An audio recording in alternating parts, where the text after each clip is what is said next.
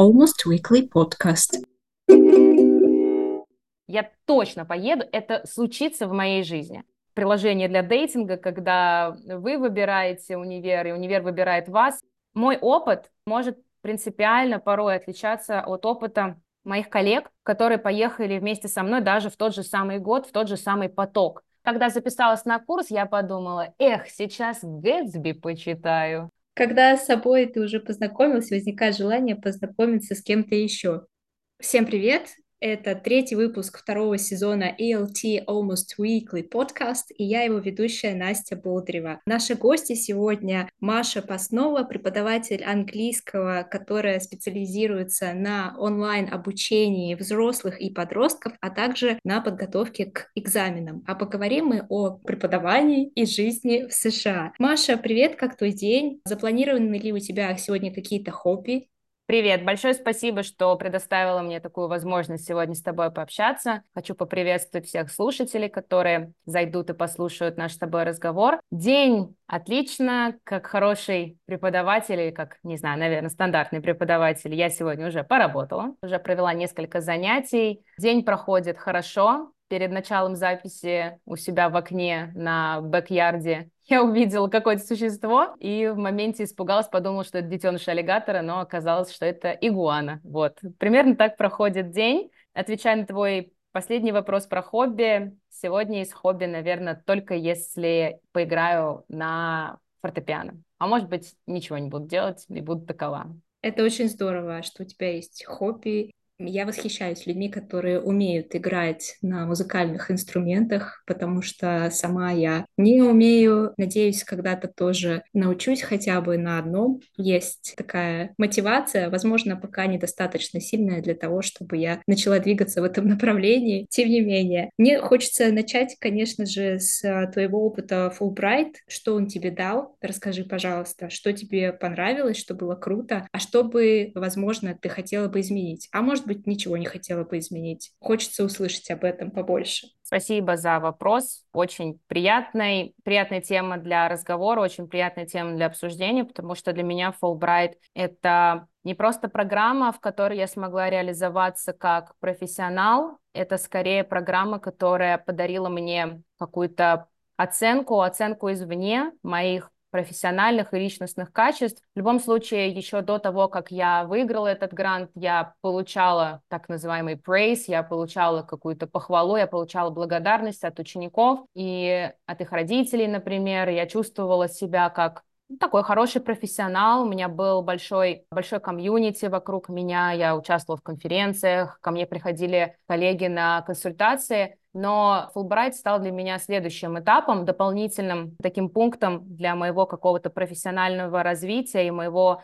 собственного восприятия себя в картине мира, в картине ELT, если я так могу сказать. Вообще история достаточно милая, потому что я про программу Fulbright узнала, когда я была студенткой первого курса. Мой университет, Саратовский государственный, э, в тот момент все еще сотрудничал с Fulbright, и у нас очень много преподавателей, которые работали на нашей кафедре, когда-то сами участвовали в этой программе. Они выигрывали либо тот же грант, что и я, либо выигрывали грант на обучение в магистратуре. Во-первых, они сами были, так сказать, вхожи э, в дом этой программы, потому что программа достаточно старая, ей не хочется врать, но Началась она очень давно, ей, по-моему, около 70 лет. То есть это очень старая такая история, и можно встретить людей, которые уже преклонного возраста, но когда-то они выигрывали тот или иной грант Fulbright. Э, Также, помимо того, что преподаватели были в теме, наш университет сотрудничал, и к нам присылали каждый год студенты из Америки, который у нас работал по той же самой программе. То есть это программа Fulbright FLTA, Foreign Language Teacher Assistant. К нам каждый год присылали студента из Америки, либо это мог быть не студент, а уже выпускник, который приезжал и рассказывал нам про американскую культуру. Ничему особому нас он не учил, то есть они не вели занятия по грамматике, по практике устной письменной речи. Их задача была именно культурный обмен. И вот когда-то на первом курсе я увидела нашу студентку, девушку звали Эмили, очень приятная девушка, которая произвела очень классное впечатление, очень такая доброжелательная, очень открытая. И, в общем, когда она зашла, вступила, так сказать, в наше какое-то университетское комьюнити, она просто озарила своей энергией, как минимум меня точно, И когда она рассказала про эту программу, что вот я приехала по такой-то программе, я буду делать вот это, вот это, а, кстати, вы, ребята, тоже можете так поехать, только вы будете работать в университете в США,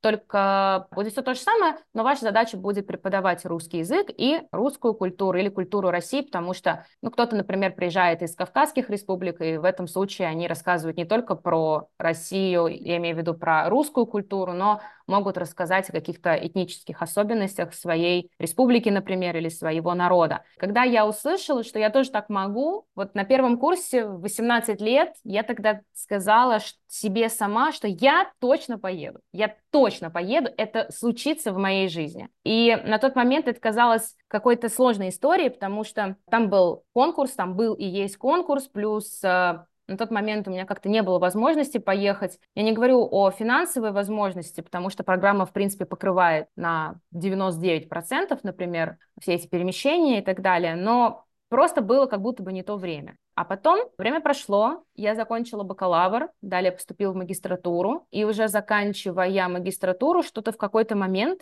я вновь вспомнила про эту программу. Это было такое очень быстрое решение, это не заставило долго ждать. Это вот правда вопрос нескольких минут, может быть, часов, когда я вспомнила и такая, М, сейчас весна, и, наверное, наверное, скоро начнется отбор или что-то такое, и все, и я начала участвовать в конкурсе. И если уже говорить про сам опыт, опыт Фулбрайта начинается с конкурса, конкурс длится достаточно долго, больше года. И это очень специфическое такое ощущение, когда ты отбираешься на программу и готовишься к поездке, которая случится через год.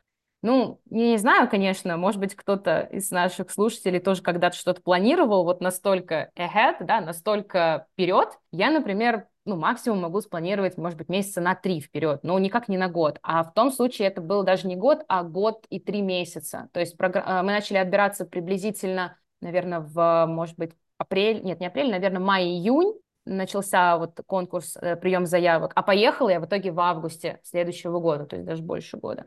По поводу опыта непосредственно, эта программа, еще раз повторюсь, Fulbright FLTA, потому что у Fulbright есть еще другие программы, и не стоит их между собой путать, они принципиально отличаются. Там, например, есть магистратура, и, соответственно, учеба в магистратуре – это не то же самое, что и делала я. А, я выиграла грант как ассистент преподавателя, в этом случае это означало, что я должна была поехать в университет по распределению. Как бы я могла выбирать, но по сути не могла, потому что это такой процесс отбора, похожий на приложение для дейтинга, когда вы выбираете универ, и универ выбирает вас, и если матч, то будете в итоге сотрудничать. Но тут тоже не надо думать об этом, что это очень серьезный процесс, потому что никто не остается без пары. В любом случае всех кто выиграл, всех куда-то отправят и дадут работу, но момент вот этого мэтчинга тоже есть. И, соответственно, условия могут немного отличаться. Это то, о чем хочется сказать вот так публично, что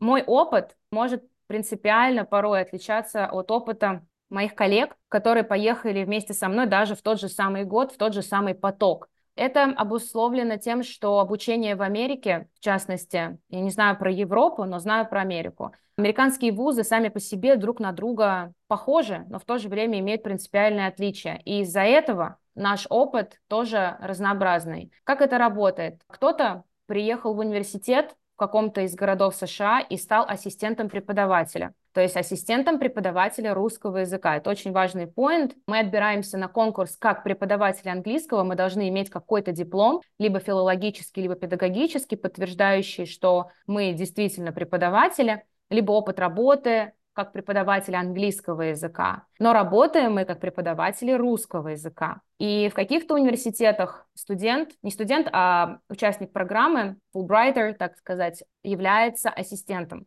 Я думаю, всем понятно, что такое ассистент преподавателя. Это больше про какую-то помощь, да, возможно, выйти на замену порой, но ты, так сказать, не основной игрок. Ты, если можно так сказать, приятное дополнение, возможно, к основной программе курса.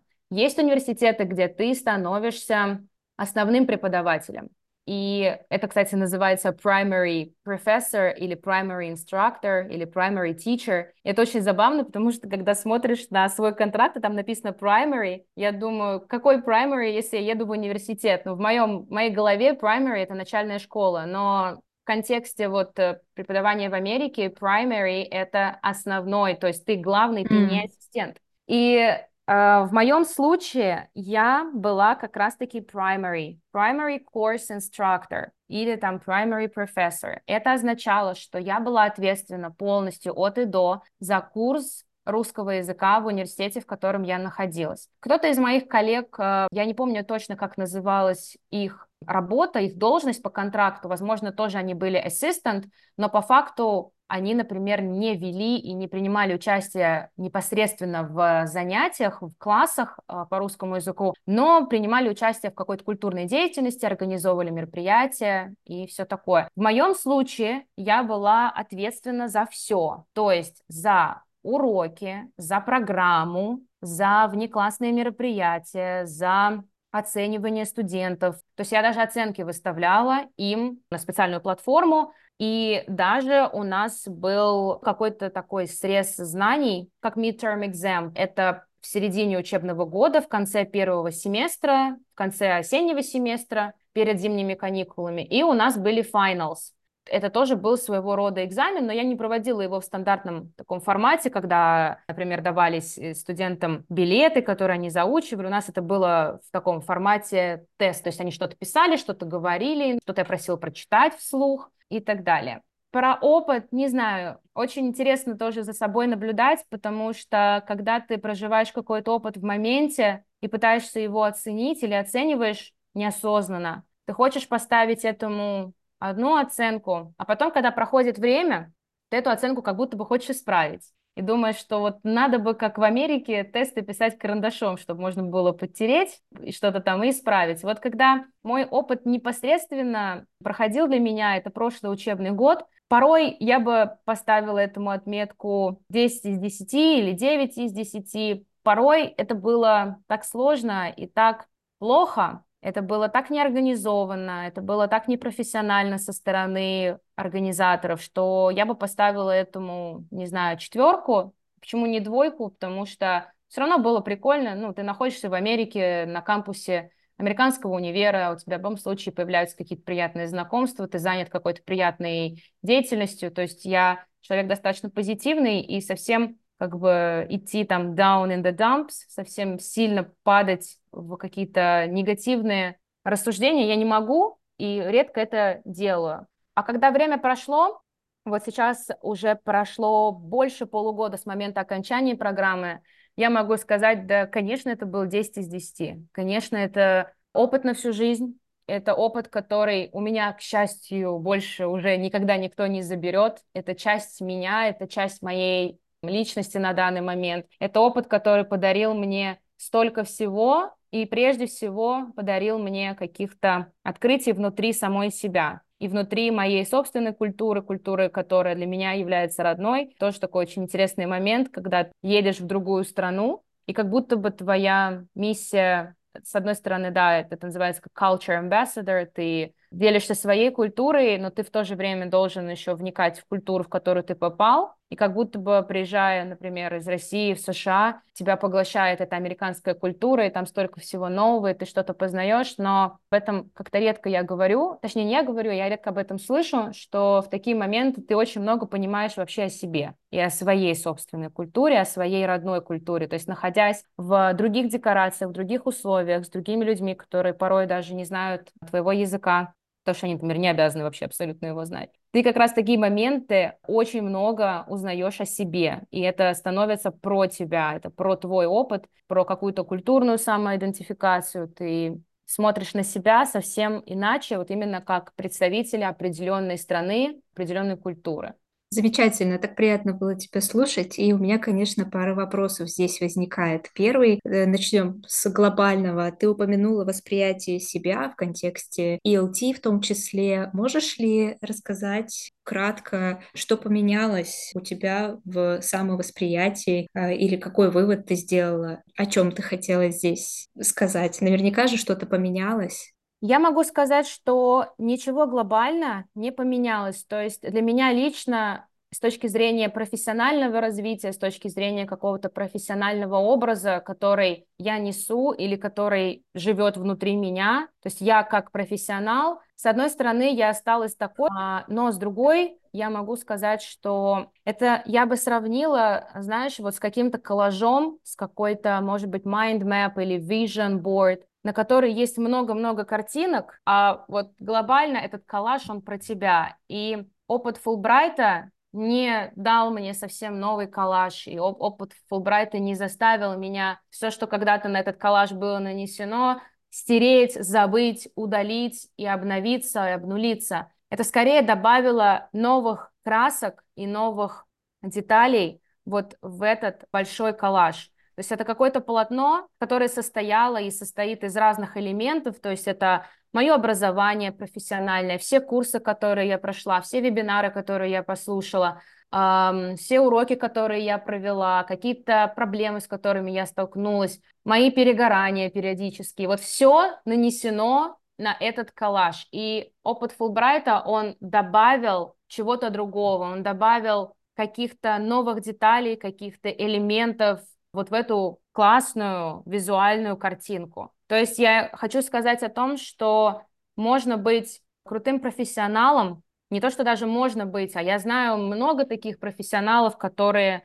например, вообще никогда никуда не ездили и развиваются в контексте и в рамках только своей родной страны, даже порой своего родного города, и it's okay, это вообще норм. И в то же время норм, когда много человек куда-то ездит, много где что слушает, и это просто его такой образ жизни. То есть для меня это не поменяло меня как профессионала, я не стала как-то преподавать иначе, я просто продолжила свое развитие. И Fulbright стал для меня очередным этапом моего личностного и профессионального развития. Хотя в моменте и если глобально даже подумать, ну как я могу прокачаться как преподаватель английского языка, если я 9 месяцев преподаю, например, русский. Но это, я думаю, все-таки зависит от восприятия. Я отношусь к такому типу людей, который, ну, такой очень голодный, что ли, до знаний, до опыта. Вот я как-то из всего беру все. И причем беру все, что мне надо. Поэтому даже такой опыт, который сложился у меня,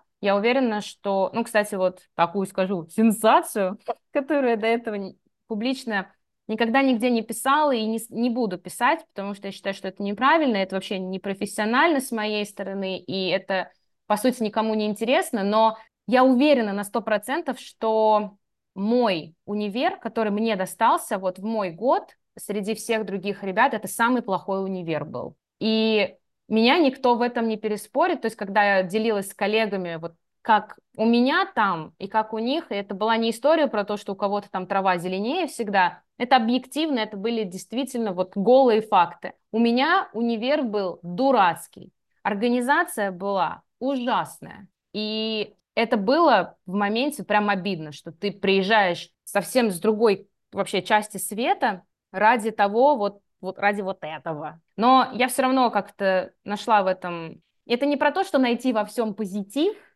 это не про то, как ты остаешься позитивным, светлым человечком. Нет, я в моменте тоже и плакала, и расстраивалась, и злилась, но в какой-то момент просто поменяла фокус. Поменяла фокус и решила, что я здесь буду воспитывать в себе свой эгоизм. И начала делать то, что принесет пользу лично мне там, пользоваться библиотекой и наделать классных фотографий, например, для Инстаграм. Это для меня, это для моей работы, для моей жизни, там, какой-то творческой реализации. Начала ну или там продолжила какие-то знакомства заводить, которые мне полезны, они будут полезны моему универу, имея в виду как моя какая-то активность, которую я направлю, и это поможет универу стать лучшей там школой. Было еще смешно, что в какой-то момент мой универ как вот год до меня, так и в мой год они выиграли какую-то дополнительную награду от Фулбрайта вот за то, что у них вот все классно.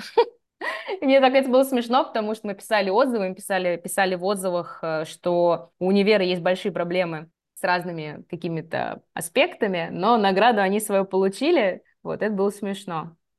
Спасибо, звучит очень целостно, емко. И у меня, конечно, возникает вопрос, почему, конечно, сейчас объясню про русский язык и что тебе помогло вообще составить программу, так как ты говоришь, что все это было на тебе, вся ответственность, э, ты была преподавателем, а не ассистентом и так далее. Что тебе помогало справиться с этой задачей? Спрашиваю, потому что я сама полгода преподавала русский как иностранный коллеги, у которой родной корейский. По ее запросу я сразу пояснила, что это не моя специализация, я преподаватель английского, а не русского, я не проходила никакое специальное обучение на РКИ. И могу сказать, что я столкнулась э, с множеством таких э, интересных вещей, с которыми сталкивается, наверное, любой носитель, который без подготовки пытается преподавать э, свой родной язык. Да, я знаю множество конструкций, я прекрасно могу разговаривать на русском, но объяснить некоторые моменты бывало сложно, нужно было искать, анализировать очень много информации, и поэтому мне очень интересен вот этот момент, что тебе помогло, что тебя поддерживало, или, может быть, у тебя э, были как раз-таки какие-то дополнительные курсы, как это все происходило? Это очень важный вопрос, потому что, ну, вообще-то это самое главное, потому что ты едешь преподавать, и как будто бы ты должен подготовиться. Я не готовилась вообще никак, Многие мои коллеги проходили специальные курсы перед тем, как поехать э, в Штаты. Они проходили курсы в разных университетах, кто-то читал литературу, кто-то брал консультации. Я ничего этого не делала. Почему? Не знаю. Я подумала, ну как-то на месте я справлюсь и сориентируюсь. В принципе, так и получилось. Единственная подготовка, которую я сделала, я пообщалась в какой-то момент с коллегами, и мне посоветовали учебник. И я подумала, что в принципе, хороший учебник — это уже 80% успеха, а то и больше. Я в этом плане очень такой old school. Я верю в учебники, люблю учебники, активно учебники использую, и вообще преподавание по учебникам — это моя тема на 99%. Я обожаю хорошие пособия, я в них верю, я им следую и все такое. Соответственно, это я говорю про преподавание английского. Но когда дело дошло до преподавания русского, я, недолго думая, прибегла к какому-то методу, который я использую уже, не знаю, 8 лет, все то время, что я преподаю. Собственно, какая разница, что я преподаю английский, используя хорошие пособия. То же самое могу сделать с русским. И так я и поступила, мне посоветовали учебник, я этот учебник взяла в руки, посмотрела его и подумала, что составлен он действительно неплохо. Если честно, конечно, сравнивать с пособиями, которые я использую для преподавания английского языка, конечно, это небо и земля, и, к сожалению, земля тут будет учебник по русскому языку. Я понимаю, почему это происходит, потому что объективно гораздо-гораздо меньше спрос. То есть э, Кембридж, который или Оксфорд, или другие там издательства, которые работают десятилетиями на этот классный рынок желающих изучить английский язык. Это огромный рынок, и он причем, мне кажется, бесконечный, это какой-то рок изобилия, который никогда не закончится, ну, потому что что станет, собственно, с английским языком. Вот. А с русским, конечно, не так, потому что меньше спрос, и это тоже понятно и достаточно ожидаемо. В общем, я взяла вот этот учебник и начала работать на нем он достаточно был адекватно написан, учебник называется «Сувенир», и с этим учебником все в целом неплохо. Конечно, в моментах казалось, что, ребята, ну, ну куда вы так? Куда вы так бежите? Это слишком быстро, потому что есть э, определенный момент с э, алфавитом.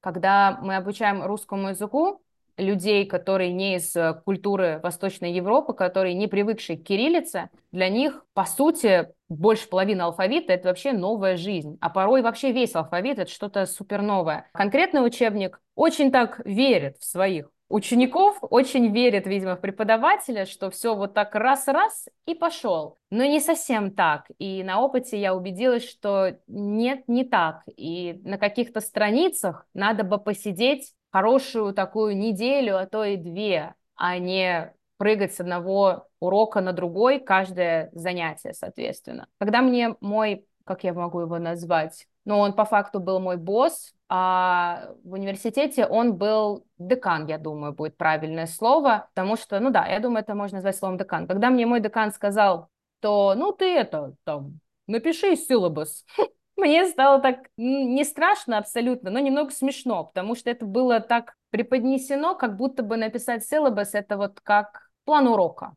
Ну вот как, ну сядешь, ты же профессионал, сядешь и напишешь. Но я подумала, что так как от меня особо ничего там не требовали, никто не хотел, чтобы по окончанию семестра или двух мои студенты заговорили вдруг или смогли написать письмо, или смогли, я не знаю, прочитать какое-то стихотворение наизусть. Меня такого никто не требовал. Это был курс в рамках обучения, это был курс такой настоящий, это был не дополнительный, это не extracurricular, это был курс в программе. Но, тем не менее, все все понимали, каких-то серьезных результатов достичь не получится. Поэтому ко мне относились очень по-доброму, очень так доброжелательно и сказали, ну ты напиши вот этот силабус, потому что нам нужно его публиковать на сайте. Вот. И взяв за основу учебник, я просто прописала с помощью учебника, с помощью каких-то других программ, которые я смогла найти, я прописала планы, прописала цели обучения, задачи, и потом просто этому плану следовала, и хочу сказать, что целом он хорошо сработал. То есть я благодаря своему тоже опыту преподавания, хоть и не русского языка, но с этой методической стороной справилась, и, в принципе, все пошло, как я и планировала. Но, да, глобально это учебник. Помог учебник. И, и, соответственно, книга для учителя, которая шла в комплекте. Это логично, поддерживаю тебя. Конечно, если есть какое-то пособие, которое покрывает потребности, это очень здорово, и, и можно воспользоваться, почему бы и да. Э, и у меня есть еще один вопрос, потому что в блоге ты упомянула, что у тебя была возможность э, посещать по два предмета в семестр, если я не ошибаюсь. Что тебе из этого понравилось? Что показалось нужным, полезным в твоей сегодняшней работе? Я хочу сказать честно, потому что мне хочется, чтобы люди, которые нас послушали, смогли сложить более реалистичную картинку, и у них не было, ну, каких-то розовых очков, что ли, как это все работает. Вот э, история про то, чем мой универ, например, не так хорош, как другие. Я могла выбрать не так много предметов. То есть я могла взять два предмета и их изучать. Но здесь важное, но не все предметы, которые были, в принципе, доступны в университете, потому что у многих предметов было требование, что я должна быть то есть они только для магистратуры, а нам наш универ разрешил посещать только предметы, доступные для бакалавра. Ну, хорошо, ладно, не беда. Дальше, когда дело идет уже более узко в сторону бакалавра, там тоже не так просто. Например, там был испанский. И я подумала, класс, эх, я сейчас как выучу испанский,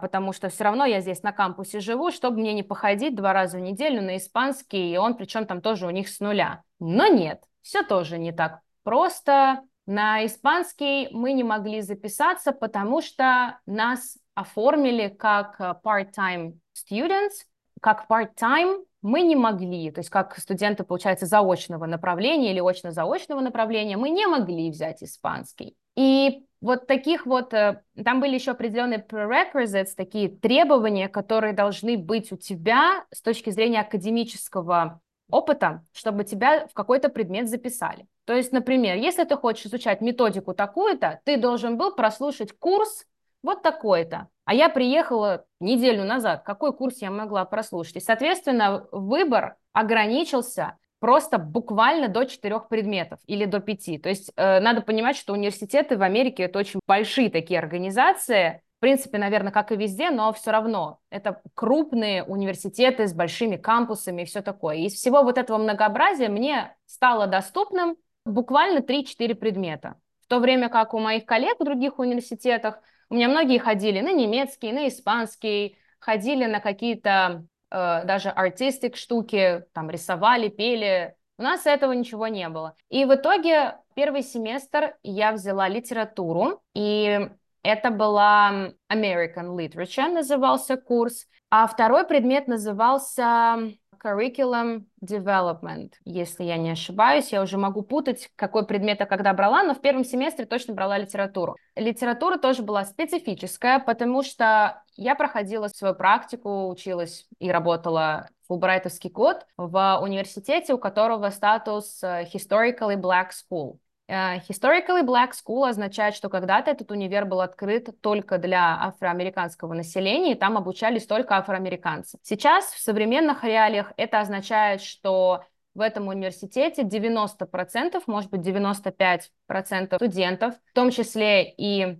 обслуживающего персонала, преподавательского состава и вообще всех людей, которые находятся в универах, то есть где-то 95% это тоже African American, это тоже, ну, я могу сказать слово, это черное население, потому что это черная, черный универ, он так и называется, Black University или Black School, они говорят. И, соответственно, у нас многие предметы были, так сказать, особого вида. То есть, например, была не просто American History предмет, а Black American History. И наша литература American, она была тоже не просто American Literature. Я когда записалась на курс, я подумала, эх, сейчас Гэтсби почитаю.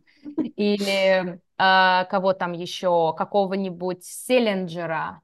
А может быть там Труман Капоте, Завтрак у Тиффани еще раз прочту. Нет, ничего этого не было, потому что предмет литературы был тоже вокруг или около проблемы афроамериканского населения. То есть это были писатели, поэты, которые были African American, либо это были писатели и поэты, которые писали о такой проблеме. Тут, ну, с одной стороны, можно сказать, конечно, я там ничего особого не узнала, но на самом деле нет. Я познакомилась с многими произведениями, о которых я раньше никогда не слышала, и в то же время эти произведения очень популярные. Вот, может быть, кто-то слышал, видел.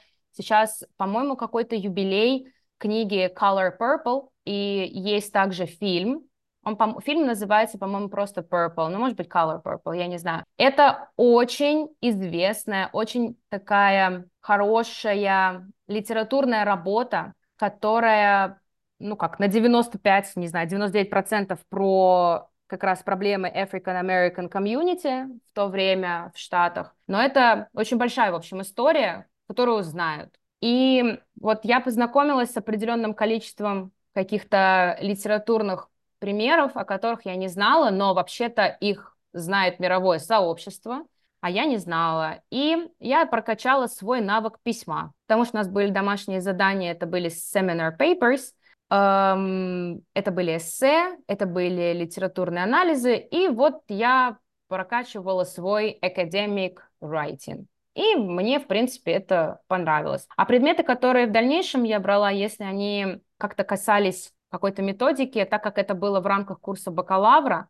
если честно, ничего нового я там не узнала, я просто просматривала вот эти лекции и, ну как, кивала так, угу, ну да, да, угу, угу, вот как-то так.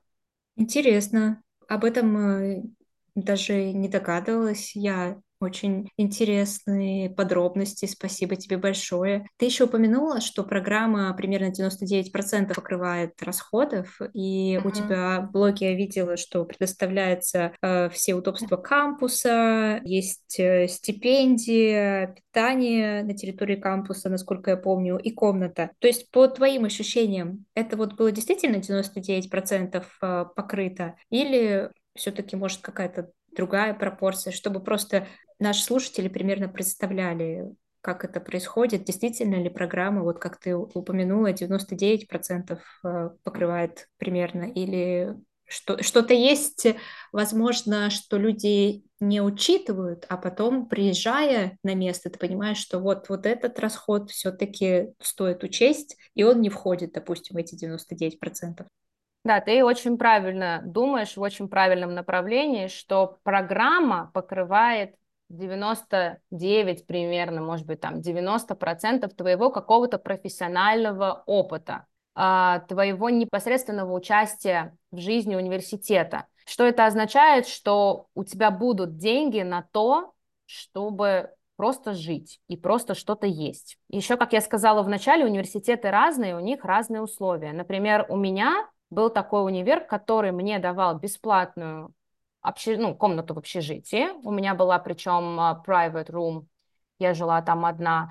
Uh, мой универ также предоставлял питание. Это называется meal plan, когда ты приходишь в столовую, и там вот этот all you can eat или buffet style, ну, шведский стол, в общем, ты набираешь и ешь, что хочешь. И платил мне стипендию. Стипендия была 550 долларов. Вот для людей, которые даже живут а, например, на территории СНГ, но если они подумают о любом большом городе в СНГ, что такое 550 долларов? В принципе, даже для большого города в СНГ это не так-то много, если у тебя есть, даже при том, что у тебя есть еда и жилье. Но надо понимать, что это не так работает в Америке. Для Америки 550 долларов – это крайне мало, крайне мало. То есть э, для сравнения могу сказать, что в среднем ужин в ресторане, в хорошем, нормальном ресторане, я не говорю про там пятизвездочный и все такое, я говорю просто, где вот вы можете прийти нормально поесть. На двоих будет стоить где-то около 150 долларов приблизительно. Кофе Starbucks примерно стоит, ну, в зависимости от того, что вы берете, ну, где-то 6-7 долларов. Билет на самолет стоит, ну, тут в этом плане получше, потому что в Америке недостаточно такие доступные, я бы сказала. Но, например, могу сказать про отели. Почти везде в Америке отель на ночь стоит примерно вот 100 э, долларов на ночь одну. Соответственно, что такое 550 долларов? Это очень мало. И, например, у других моих коллег, у них была ситуация порой другая. Им платили гораздо больше стипендию, но им не давали жилье. Это означает, что ты, сидя дома еще в своем там привычном месте, должен онлайн найти себе жилье. Потому что когда ты прилетишь, никто тебя встречать не будет, скорее всего. Никто тебя никуда там не поселит. И кто-то из моих коллег вот так все делал сам. То есть, сидя, например, в каком-нибудь Ростове на Дону, искал себе комнату или квартиру в Филадельфии, штат Пенсильвания. И в этом случае программа не берет на себя никакие ответственности. То есть, если у тебя там вдруг окажется, что ты сняла комнату и тебя, например, обманул риэлтор, программе вообще все равно они дают тебе деньги и говорят, вот, теперь ты взрослый. Поэтому в моем случае, вот в данном вопросе, мой универ, конечно, была зона комфорта, потому что я приехала, меня встретили, забрали, отвезли на кампус и сказали, вот твоя комната, живи, вот твоя карточка на еду, ходи и ешь. То есть в некоторых универах, даже, наверное, в большинстве не предоставляется жилье, но даются деньги, и ты берешь эти деньги и берешь на себя ответственность сам за свое жилье. Есть также универы, которые не предоставляют, например, еду, но опять же платят деньги, и ты можешь сам себе готовить, что-то покупать. По поводу еще трат, вот у моего универа была такая, и до сих пор есть такая фича, такая приколюха. Это назывался Winter Break, зимние каникулы. В моем универе зимние каникулы были 6 недель. На эти 6 недель кампус закрывался. Кампус закрывается, это означает, что ты не можешь там находиться. Ты можешь оставить свои вещи, закрыть свою комнату и уехать. И вот тут напрашивается вопрос. Путешествовать 6 недель. Это как? И, как ты сказала, вот э, о людях, которые имеют определенное представление о программе, что вот Fulbright, они заплатили за, заплатят или заплатили уже за мой билет, например, из э, Самары в какую-нибудь Атланту, штат Джорджия. Они заплатят за билет, они заплатят там за визу, например, какие-то вещи, заплатят за медицинскую страховку, что потрясающе совершенно. Но вопрос, а 6 недель мы путешествовать будем как? Это говорится в начале. То есть, когда ты получаешь контракт, в контракте все вот это написано. И там вот у меня было написано, что у нашего универа вот такие каникулы, и вы берете на себя ответственность, что вы что-то делаете. Соответственно, как я уже сказала, когда ночь в отеле стоит 100 долларов, а тебе путешествовать 6 недель. И тут уже стипендия в 550 долларов – это вообще ничего. Более того, я могу сказать, что вообще глобально путешествовать 6 недель даже по своей родной стране, в моем случае это по России, это не бюджетно. То есть 6 недель это реально много, потому что 6 недель ты должен где-то жить. И тут надо подключать какие-то свои навыки коммуникации, надо с кем-то объединяться, что типа, «А давай мы поедем вот с тобой куда-нибудь, чтобы сэкономить на жилье, потому что, как правило, вдвоем вчетвером, например, снимать что-то дешевле, чем в одного. Вспоминать, что у тебя есть какие-то там одноклассники, не знаю, знакомые, которые живут, и как-то с ними вот общаться, собственно. То есть вот есть такая проблема, что стипендию ты получаешь, но на эту стипендию ты не шиканешь. У нас был такой а, момент, когда мы обсуждали в чате во время вот нашего фулбрайтовского года, кто там как что тратит, у кого что остается. И у многих было такое желание что-то сравнить и сказать, что вот нас Фулбрайт как-то там ограничил. То есть вот такие ребята, которые, как я, получали 550 долларов, а кто-то получал 1800, например. И было у ребят желание, и кто-то даже вслух это произносил, что типа, а почему так? Это как-то нечестно. Почему у меня 550, а у тебя 8, там, 1800? Что за дела? Но в итоге, когда мы начали считать, мы поняли, что Фулбрайт никого богатыми не оставит. И бедными тоже. То есть тем, кому платили стипендию больше, им не давали жилье или им не давали там возможность питаться бесплатно в университете. То есть глобально они платят деньги, которых хватит, чтобы не умереть от голода и не остаться на улице, но ты, в свою очередь, если ты хочешь путешествовать, если ты хочешь что-то смотреть, ты, как взрослый человек, берешь ответственность за все это и ищешь деньги или приводишь их с собой уже. Накопленные, вот, накопленные деньги. Да, это очевидное решение в такой ситуации, мне кажется, и хорошо, что мы это обсудили, такой повод э, планировать наперед. И завершая тему Фулбрайта, можешь ли ты рассказать, может быть, совсем-совсем кратко про какие-то еще другие программы. Внутри ты рассказала, что есть э, магистратура и есть преподавание непосредственно в качестве ассистента, или основного преподавателя. Может быть, есть еще какие-то программы? И, может быть, ты знаешь, работают ли они вообще на данный момент, допустим, с Россией или нет?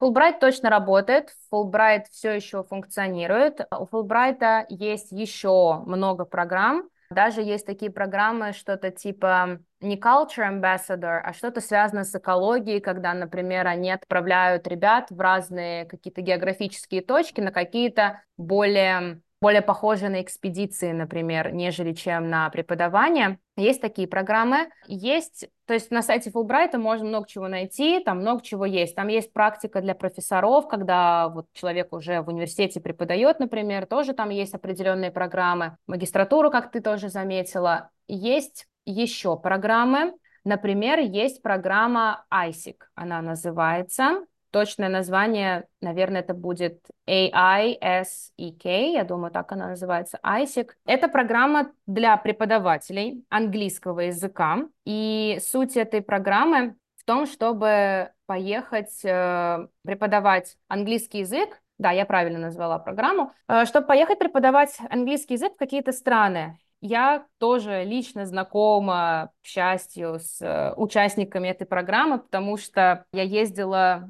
своем детстве в лагерь в детский, очень много под Саратовом. Прекрасный был лагерь, и наш лагерь сотрудничал с этой программой, и к нам приезжали ребята из разных стран и преподавали у нас там кружки английского языка. У нас были ребята из Словакии, из Словении, из Бразилии, из Турции. Ну, это вот кого я сейчас так вспомнила, на вскидку сразу быстро. А, эта программа похожа на Fulbright, с одной стороны, но отличается. Она, как правило, более краткая, это несколько месяцев. И когда я последний раз смотрела, там выборка была, выборка стран была, наверное, не такая интересная, как хотелось бы. На данный момент там в основном Турция, Колумбия, может быть что-то типа Египта. То есть это, это все меняется, нужно проверять каждый раз, нужно заходить, обновлять сайт.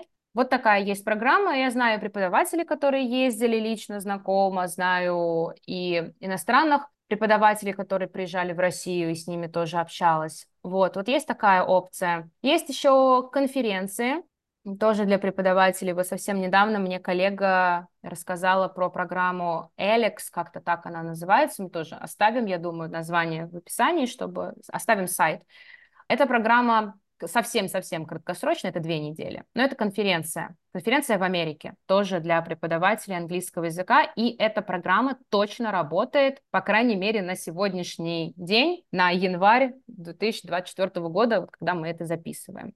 Примерно как-то так. И еще есть волонтерские программы. Волонтерские программы можно искать через специальные сайты. Тоже их, наверное, ставим в описании. Я знаю несколько сайтов, там тоже можно посмотреть. Там порой какие-то проекты вообще никак не связаны с преподаванием, а порой и связаны. И еще, кстати, хочу напомнить, я думаю, многие про это знают. Эта программа называется Upper, Sorry for my French, как говорится. Я не знаю, как она правильно произносится. Я иногда говорю опер, может быть, как-то иначе. Это тоже прикольная программа, но она не про English teaching, это babysitting. Программа для людей, в основном молодежи, которые хотят куда-то поехать и попробовать себя в качестве няни или гувернантки. В том числе можно поехать так в США, можно поехать э, в Великобританию. У меня есть подруга, которая когда-то так приехала в Америку и прекрасно проработала 9 месяцев в Северной Каролине в семье врачей, которые до этого жили на Гавайях, то есть вообще отличный был опыт, все было здорово. Есть э, коллега, которая ездила в Германию, также тоже так работала. Там отличие в том, что так таковые уроки вы не ведете, вы сидите с ребенком. Вот, вас выбирает семья, и вы выбираете тоже, в свою очередь, эту семью, и можете поехать. Там только единственная такая загвоздка, там есть ограничения по возрасту. Я точно не вспомню, по-моему, 35 лет или 32 года, то есть после этого возраста уже не берут. У них там такой поинт, что это про молодежь, про более молодое население. И второй момент важный, как правило, это программы долгосрочные, то есть это не два месяца, а это полгода, а то и год. Но программы прикольные, потому что, как правило, когда люди нанимают няню из другой страны, у этих людей есть определенные возможности и ресурсы, поэтому, как правило, опыт классный. То есть э, моим там знакомым и машины предоставляли на это время, и какие-то Другой моей знакомой даже семья оплатила языковые курсы, потому что ребенок, с которым она сидела, был довольно взрослый, и ей сказали, ну что ты будешь болтаться, пока ребенок на занятиях по гимнастике, сходи вот язык поучи. То есть тоже много там прикольного было. Вот моя подруга, которая в Америке такой опыт проходила, ее там научили машину водить, этот огромный пикап-трак американский, научили на лошади кататься и все такое. То есть опыт тоже может быть классным, и тоже в его сторону, я считаю, нужно посмотреть, если ты глобально готов, готов взять ответственность за чужого ребенка. Там это все прописано, то есть это не кот в мешке. Смотришь на семью, тебе говорят, сколько детей, какое там количество, что надо делать, прописывают прям твои responsibilities. И, в принципе, я думаю, что если есть желание куда-то съездить на полгода или год, то я думаю, там что-то всегда можно подобрать. Да, почему нет? Спасибо тебе большое, что поделилась, столько всего перечислила. И, конечно, мне хочется задать еще множество вопросов про жизнь, но мы так много уделили внимания Фулбрайту и преподаванию, что я остановлюсь на одном, но для меня самым интересным. Если ты позволишь, в твоем блоге мне очень понравилась цитата. В смысле, я тебя цитирую. Да-да-да, я поняла. Когда с собой ты уже познакомился, возникает желание познакомиться с кем-то еще. И мне очень интересно, как сейчас складывается твоя социальная жизнь, в чем ты находишь вдохновение, как формируешь круг общения. Да, вот э, это про знакомство с собой это то, что мы обсуждали с тобой в начале, когда ты попадаешь в новую среду. Более того, когда ты один в этой среде, тебе приходится встречаться с самим собой, и так называемое одиночество, ну не обязательно это прям loneliness какой-то, да, которое на тебя давит, но порой это просто физическое нахождение в единоличной, так сказать, компании. Есть только ты, больше никого. И, конечно, в такие моменты начинаешь много думать. И со мной такое тоже произошло, и какие-то открытия для себя, про себя я тоже сделала, и они меня, в принципе, порадовали. По поводу общения я могу сказать, что я немного перегорела, потому что глобально я человек очень общительный, очень разговорчивый, очень социально активный, у меня много знакомых, много друзей, много с кем общаюсь, но за 9 месяцев Фулбрайта я немножко подустала, потому что это опыт культурного обмена, когда ты какой-то новичок, какой-то другой человек, какая-то белая ворона порой в каких-то коллективах, и это обращает на тебя очень много внимания. Мне в этом плане нормально, то есть я не боюсь внимания, больших компаний тоже не боюсь, но в то же время это очень много общения.